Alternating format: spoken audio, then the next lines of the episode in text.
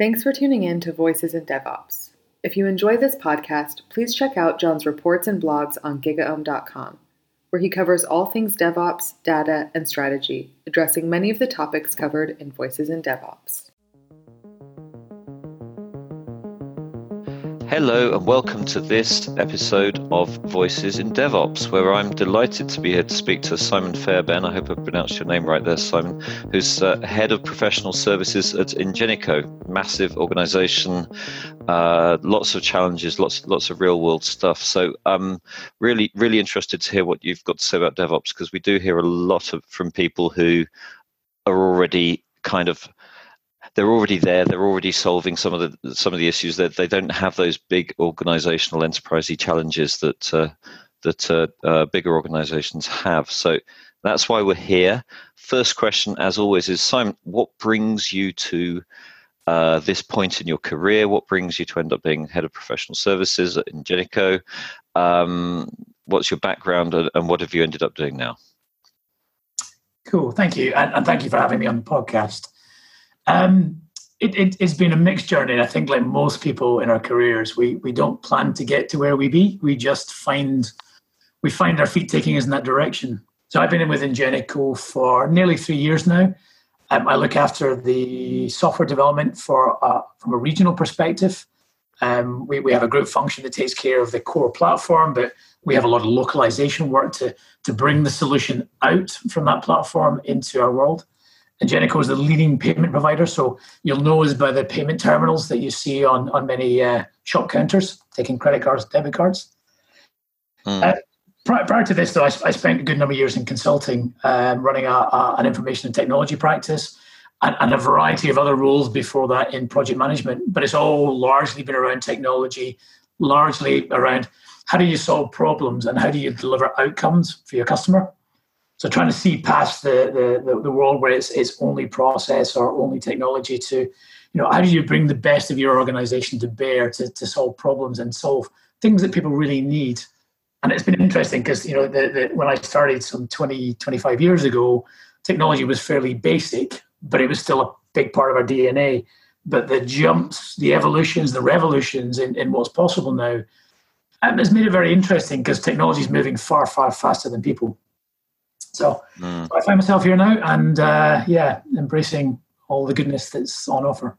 I mean, it's interesting that thinking the, the project manager role is essentially people can have all these highfalutin ideas, but ultimately, and, and use the term outcomes, uh, which some, some organizations see as a bit of a dirty word because uh, it's it, it's kind of uh, easy to say and, and hard to do. But your job as project manager is actually, you know, you you make or break dependent on whether or not you can actually deliver and you spent a lot of years doing that. Yeah, I, I, I got a really simple philosophy, and it was actually born in my time in consulting. You know, customers don't buy product; they buy outcomes. They buy it for a purpose. And if you can't understand the outcome, let alone deliver it, then what's the point? But when you do understand the outcome, you do deliver against it. It's going to be valuable to your client, and if it's valuable to your client, they'll pay you. So you, you end up with that win-win that we all aspire to. That becomes a bit of a cliche, but but if your client gets something they really genuinely need and they pay for it, you'll make your revenue. You'll have a satisfied client. You'll have a story to tell. So it, it's it's important whether people like it or not. But that's that's the way I've been coaching the language in our organization. We were very much a hardware business selling product, shifting boxes. We're trying to turn that around into one that's you know understanding where our customer are at, what they're trying to achieve, what their customers look like, and how we actually become part of their organization to service that need. You know, it, it, it sounds sounds trite, but but it's really important to think that way because if you do, you've got a fighting chance of being able to deliver success. Well, I'm going to throw in another cliche, which is uh, customer centricity. I mean, ultimately, um, your success is based on whether or not people can actually uh, uh, take money, spend money, um, and uh, online offline you know if they can't use your stuff then then we might all as well go home basically so it's got to be pretty um, user user centric hasn't it yeah, no, absolutely. You know, payment's is something that, that all of us do. You know, whether we like it or not, it's a big part of our life. But but we're, we're trying to make it frictionless. We're trying to make it easier for for all people on the points of that journey, because fundamentally, it's just a means to an end but but when it becomes the thing that blocks you, it has a hell of an impact on on how businesses earn their money. If you can't take the money, then you've got a problem. You lose the customer, you lose the moment, you know, you lose the appetite. So for us, reliability and performance is, is, is a very big part of our DNA. And, and you've really got to understand what that looks like. You know, we, we spend time thinking about the, the user experience, the, the user interface design, because fundamentally that's what happens at that, that, that 60 second moment when someone says, and that'll be 60 pounds, you know, you're, you're on and you've got to perform. Um, so, you know, it's, it's no, nobody cares about Ingenico apart from 60 seconds, uh, yeah. sort of little, little moments. There's a, a, curse we talk about with Ingenico that, that nobody knows who Ingenico is because we're a B2B firm. But the reality is, as soon as you explain what we do and you point out, you know, our products and our services, then you can never unsee it. So next time you walk into a shop and look at the terminal, there's a good chance, particularly in the UK, it'll be one of ours and they'll have our badge on it. And then you'll start spotting them everywhere because it's, it's, it's such a ubiquitous part of what we do as a utility. But but you know we're not there to, to, to push a brand out. We're there to deliver the experience that allows our customers to take payment. So I'm, I'm going to, um, and I, I actually do that, by the way. I, I now walk into shops and go, ah, Ingenico, for no other reason than uh, this podcast. And you do, as you say, you can't unsee it. Um, I, I'm going to ask, I'm going to try and ask a question, but I think it might come out as a bit of a ramble. So bear with me, because I, I think there's a lot of there's a lot of pieces here. Um, and one of the bits of the question that I've got to get out of my head is is is, is Ingenico a, uh, an Edinburgh-based company? Because I didn't know that, or or is it is it headquartered elsewhere? So I'll get that question out of the way. Uh, and while you're ans- answering that quickly, I'll then tee up the longer ramble. Yeah. Okay. So so Ingenico is, is actually a global firm. So we are headquartered out of France. We're a French company. Ah. Um, we're, we're, the sum of many parts. And Ingenico's been around for some 25, 30 years, but, but it's been on, you know, part of that journey, it grew at, at you know, at a hell of a rate. Um, and, and, what you've now got, I think we, we are present in 170 countries. So we're nearly every single country on the planet, um, some more overtly than others. Um, from a from Scotland perspective, we were one of the acquisitions. So there, there's a manufacturing plant in Dalgety Bay where where we operate. But but increasingly, you know, it moved from a, a manufacturing facility into more of a, an operational hub and a, and a software development capability. But but we have we have a presence in, in pretty much every single country. But again, we're that kind of hidden brand. If you don't know us, you you, you don't really kind of go looking for us. Mm. Okay, well that's that's added a fourth element to my ramble, so I don't think that's helped at all. Uh, but essentially, so we've got the project manager. So this is all about DevOps. Um, and we've got your project management background, which is all about delivery. And I think that's really interesting uh, if we put that back to back with the um, questions of DevOps. Because, uh, just doing things faster doesn't necessarily mean you're delivering better. Uh, so we've got that aspect. We've also got the aspect that Ingenico is a, uh, a global concern, uh, moving from, uh, as you say, more hardware um, based stuff to more um, uh, software solutiony kind of stuff and, and, delivering better and better to, to what the customers need. And um, then we've got your own background in, in terms of uh, having seen it and done it and helped other organizations actually make you know, deliver things and make a difference, etc., etc. Uh, and I'm wondering, therefore, what your take is and, and um, how you perceive success uh, and what are, what's what's what's coming. I mean, you might say for me to me, for example, actually, this DevOps stuff is a load of rubbish. What you really want to do is ABC, and DevOps is just one manifestation of that.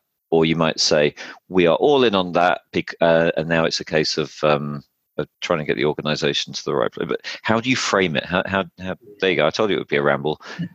how, how do you, how do you approach the very notion of DevOps in, in Ingenico? So I, I, I would start off by saying that we probably don't consider it as DevOps. You know, we, in, in, in my career and my experience, and certainly what I've seen in Ingenico, and I think we are further back on the curve. We're, we're certainly not leading edge when it comes to some of the, the, the ways of working that, that are certainly being um, touted, explored, and, and, and talked about in the marketplace. But, but my experience is, is, is, is this, you know, you give it six months and there's another label, there's another thing to talk about, but they're all fundamentally trying to find a way to get us to work better. Mm-hmm. So from from coming in, and particularly from a consulting background, you know, when when we we generally deal in titles and and and new things, the emperor's new clothes. I, actually, what we're trying to do is get more grounded and actually apply as much common sense as we can. So, if we start from the outcome and work ourselves backwards, we've got real clarity on what it is that we're trying to achieve. Now, if we know what we're trying to achieve, we then think about how we form our assets around that in order to be effective. Mm-hmm. Now, this is a big thing we've talked about within Ingenico and something I push really hard.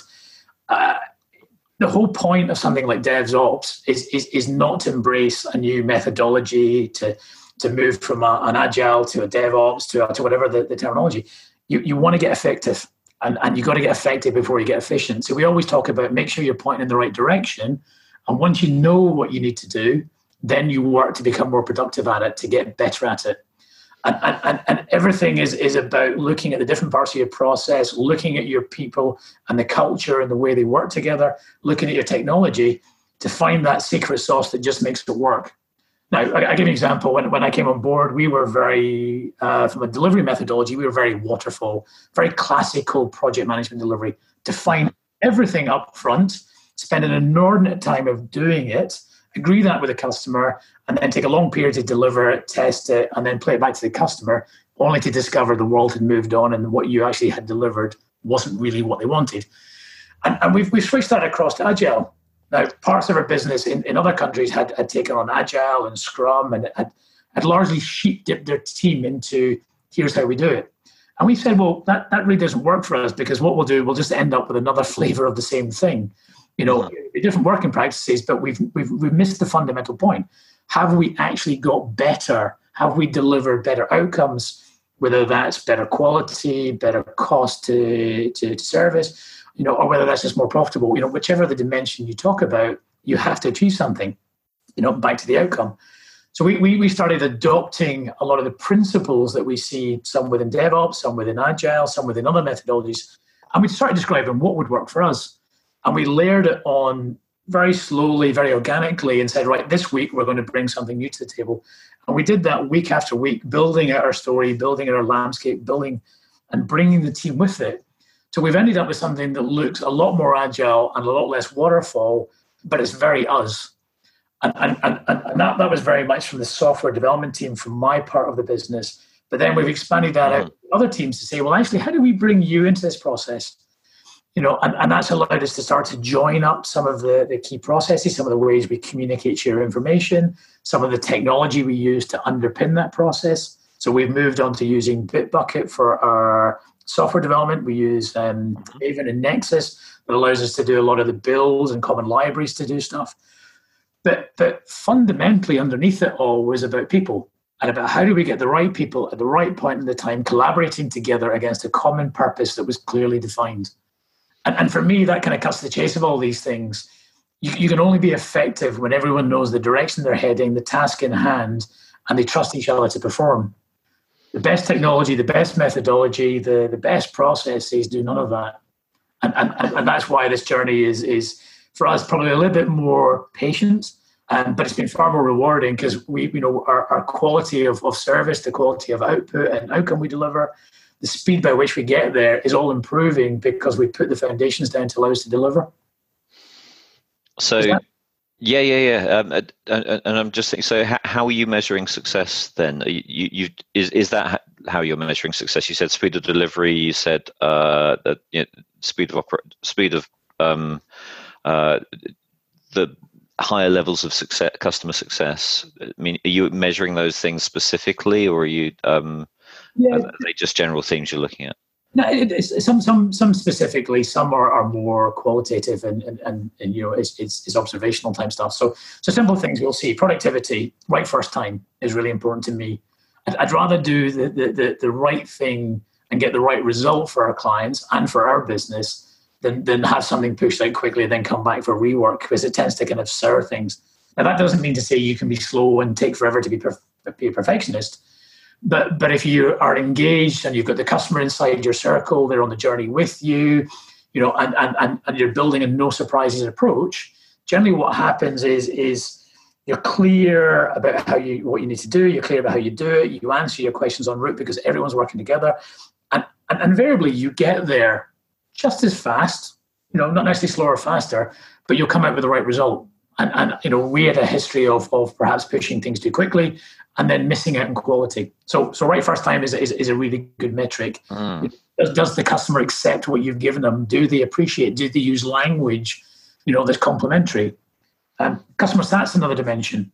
So if, if the customer, you know, actually, you know, gives you the, the kudos or is, is willing to respond and talk favorably, you know, in, in whether it's a local SAT survey or um, lessons learned interviews, then again, that's a, a really good way of exploring, am I doing the right thing?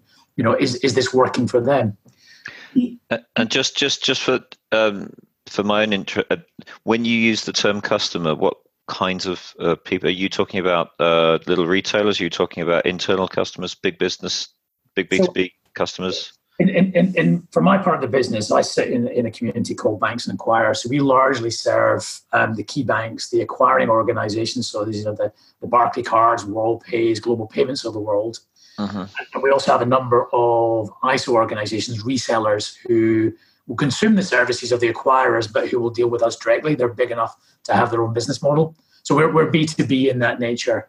And uh-huh. we tend not to get involved with the end customer unless um, the end customer is quite sizable in their own right and has enough leverage to, to, to engage in the, in the process. But, but these are organizations that in themselves have strong brands, strong reputations, and are looking to get good quality solutions to the market at the right price you know, that, that, that have a good experience for their customers. So they're very conscious about it as well. So we have to satisfy our direct customer first, but consciously focusing on how we satisfy the end customer, the actual user of our technology. And uh, I, I'm thinking out loud your this, I'm going to state the obvious here. Your uh, your solutions have to be quite scalable, don't they? I mean, if if it's going to work, it's going to have to work in 170 countries. Otherwise, uh, um, it it's not really suitable, and it's going to have to um, be deliverable uh, across that and, and, scaling up to, to the number of transactions it's going to yeah. have, going to have to run through. Are, are you running that on so what's your target infrastructure? Is that on onto their infrastructure? Is that onto your how, how does that architecturally I'll, I'll, I'll a small clarification. Well whilst you would think the worlds of payment and what we do would be um, homogenous and, and, and, be able to apply right across the one the world the reality is the payment industry is incredibly fragmented. So every country has its own local idiosyncrasies. Now that, that means that oh boy that makes it worse so, so, you know, to give an example, within the UK, we service the UK, the Republic of Ireland, and to a degree the Nordics. Uh, and there's some commonality between the way the card schemes and the regulatory bodies allow us to do things. Um, but even inside that, I've got three different payment applications that all do the same job, but they're legacy applications I've inherited. So we, you know, we, we, we, we have large estates of customers. So we have, I think, somewhere near a million terminals, payment terminals are, are in circulation within the UK and the Republic of Ireland from Ingenico. But but even that breaks down to these were on, on that payment application, and these ones will use a, a certain estate management capability to manage the terminals while they're in the field. So it, it, it's it's actually really complex underneath the bonnet, um, which makes makes the life even harder because you've got all sorts of uh, inefficiencies as well as having to manage your quality control in lots of different places. Oh boy. yeah. I, I, just uh, suddenly had a sort of flash by of the, the what the what the document must look like to kind of you know so we need this like, ah yeah yeah doing it three times to run you know I, the legacy is one challenge and, and, and this is why I said you know at the, at the kind of the, the top of the building that different organizations are, are at different stages in the journey towards how integrated and, and how, how capable they are about being able to deliver software at pace and deliver solutions at pace. We're further back in the chain, like a lot of organizations, because of legacy. You know, you, have got a world that, that has been built over time, and, and changing it can be hard. Now, we're very much on, on that journey. We're trying to converge the technology stacks. We're trying to adopt, adopt new ways of doing things, whether that's the tools that support how we build, how we actually um, promote capability into the marketplace, how we manage that process. But, but it's a journey because you know you, you've still got to keep the lights on whilst you're making all the innovation in order to get yourself to a better place. So we're, we're some way down that journey, but but it's hard work. Um, you know, and, and it gets in the way of doing the rich, interesting things that you really want to do. So specific specific question to it, and this this actually came up at uh, I, I, was at the uh, um, conference uh, over the past couple of days, and, and, this this conversation came up about whether or not uh, uh, DevOps or any agile process should be uh, prescriptive in, in terms of you know telling you this is what to do. And back in waterfall days, um, you had a set of steps that you worked through across the waterfall. It was a V life cycle. You know, you always did requirements, design, and then build, and then a couple of types of testing, and, and then delivery. Um, whereas DevOps is kind of there, there, there isn't anything hard and fast. And what you said uh, was that you um, essentially evolved your own uh, processes and methodologies according to the needs of the organization. So the, the, the question is is that your preferred approach? And was that what you wanted to do and that's what Ingenico needed? Or would you have preferred that someone just came along and said there you go there's your process that's what it looks like these days that's what everyone should do and then you'd get you know the right tool set um, and you wouldn't be trying to work it all out as you went along? Um, I'd, I'd like to say there was a panacea that just said here it is you know a nice box with a red bow around it and it just gave you all the answers that my, my experience is that just doesn't exist. Anything that, that is prescriptive by its very nature will, will fall at the first hurdle because you, have got far too many variables you're trying to accommodate. I, I think I think the reality is is is you, you, want somewhere in between the two states. You want a framework, and the framework equips your your organization and your team with all the things they need to do, and it gives them guidance and steps. So, maybe years from now, you know, with, with, with AI coming through, that we're going to have the capability that the, the, the, personal dimension can be removed from it. But the reality, so long as that's there, you're going to have to have some flexibility. So my approach has always been to say, look, let, let's take the latest of the thinking, think about how we apply it to our situation, and then take people on a journey. Because the journey is the means by which you you adapt, you learn, you grow in order to accommodate and get the best of it. Um, you know, I, have seen situations in the past. I've been involved in some of those programs when you say we're doing this, it looks like that. Everyone must comply, and, and the lesson I've drawn from that is you've just set yourself up to fail. You know, to set yourself up for success, you've got to understand what good looks like, and you've got to give some latitude for failure. You got to give people the opportunity to try and learn. Now, having a good quality framework, having some ready-made tools, having some technology that, that works out of the box makes that journey an awful lot easier. But but you've still got to apply to a context, and and, and that I think is the real art of all of this.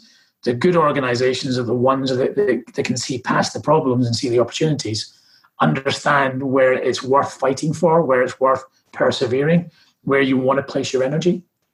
So our, our journey, you know, I, I inherited a, a, legacy of technology. I also inherited a, a legacy of people. And, and, and the nature of the organization was such that you know we probably weren't getting the best of them but there was talent there. So the journey is as much about giving people room to breathe and actually you know uncover their talent and explore. And every day that passes we get a little bit better. And at some point hopefully you know we'll have, we'll progress as far down the journey as we can go and then by that time something new and interesting will come along that will allow us to take the, the next evolutionary or revolutionary path so, you know, for me, DevOps is just another step on a journey that says, you know, how do we make the world simpler? How do we reduce the number of moving parts? And how do we improve the, the means by which we deliver our outcomes? So, given that, um, within that, I mean, I, I do see um, a, a, binary nature between. So, you said, you know, you're moving from a legacy situation to a, a situation that's more agile the, the, more agile situation doesn't then become the next generation of legacy situation because it's it's definitely different to as you point out waterfall. Yeah. Um, so it, you won't have to start from scratch in, in five years time, or I do I do hope you won't. Um, but so if you were to um, sort of pick out the, the key elements of, of how you've managed to transition your organization or work with others to to transition the organization from this more waterfally mindset world to a more agilely DevOpsy mindset world. Yeah. What what would you say are the steps or the, the, the key elements, or you know, how would you characterize that? So I, I think you know one of the most important things, and, and, and often we we think we've done it, but we we we, give it too little credence. But actually planning, having a strategy, and thinking about what am I trying to do here, where am I trying to get to, and, and building some clarity around that. So we spend time setting ourselves a vision, a mission, some goals. We describe what good would look like, um, what it would feel like to be in a place that we would call successful. We, we then broke that down into, into parts about well what we're going to need to do in order to, to realize that ambition. We gave ourselves some long term objectives, some short term ones, some improvement things that we, we had to take into account. We broke that down into our, our personal objectives and our performance development plans. So we, we, we really spent some time saying, you know, as a team, we're, we're trying to get to this destination. Here, here's our North Star, and, and, and making sure that everyone had the clarity of, of purpose. Because if you don't, you know, particularly something that's agile or DevOps, if everyone interprets it in their own way, you've, you've got a recipe for disaster. So we knew what we wanted to do. We then focused on, on how do we create the, the building blocks to lay the foundations. What, what was going to get us started? What were the, the most the easy wins, the logical steps that would allow people to engage, allow people to start make the journey to, to start to build some momentum. So we set those out, and that that was was you know we took a view that says um, we're going to reorganize the teams. Um, I'll, I'll, come back to that one in a second. We'll, we'll we'll go quite hard on management, so we'll make the world a bit more colourful, and, and we'll make things in a way that is going to draw you into collaboration. You can't do them without actually having to talk to each other. Um, we're we're going to adopt a, a, more of a scrum type process when everyone gets involved at the start of the process and you're flexible in your mindset. So we got we got people together, we gave them purpose, and we gave them room to explore what that would look like. And, and, and that, that really goes on the journey. And, and I think I come back to that question of structure. What I inherited when I when I came on board was was a, a very fragmented organization. So to, to characterize it, Project management sat under one division, reporting to one director. Development sat in another to a different one. Test to someone yet again. Our solutions and architects, solution managers and architects, um, were dotted to another area. So we effectively had four business divisions, actually all responsible for delivering a common goal, a common outcome. And you can imagine that that just doesn't lend itself to working well together. There was lots of tension, lots of um, divisions and gaps between teams, and that fragmentation was just holding us back. So we brought everyone together, we put them into one big team. We, we then started to change the language. So we moved it from being project management, dev, test to, you know, we're professional services. You guys are responsible for the solution outcome. You're responsible for solution delivery. You're responsible for solution development. Um, you're responsible for solution design. And, and as that as that may sound, it was very good way of getting people to start to use the language. If people language is a very powerful thing, and if people use the words and they play them back to you, it generally means it's starting to stick. So we, we brought them together. We broke down the barriers. A, a really simple one: Dev and Test, two separate teams. So Dev would build something, give it to Test. Test would say it doesn't work, throw it back to Dev. Dev would challenge them and say it does. You're testing it wrong, and, and this would be a never-ending cycle of tension. Put them in the same team under a common man- management structure, and suddenly they can't throw rocks at each other. They're now the same team. Mm-hmm. So they've got to figure out actually how do I understand what we're building? How do I, I build the right test scripts? How do I get in the conversation early enough that actually what comes out the other side is the right thing? You know, and, and that that that's change in structure and real focus on collaborative behaviors then allows you to introduce new ways of working, new processes, new technology much, much easier because people are ready for it. They've got an appetite for it. They're they're um, they're in the right headspace. Reminds me of a, a once uh, gave someone a piece of advice, which I've never um, I'd never tried. Uh, bear with me, you'll understand what I say. Uh, but it, it seemed the right thing to say when someone was uh, saying, how, how do we get over this problem? I said, why don't you make everyone just play football together?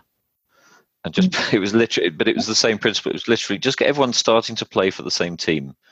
Uh, and uh, and then realize that they're not those people over there versus those people over there, and actually, uh, and um, I don't know if it worked, but it, it, it's it's just that getting people into the same space and the same headspace and the same direction and, and sharing, isn't it? Totally, and, and this and this for me, I think, is where one of the, the, the, the area that DevOps starts to win out.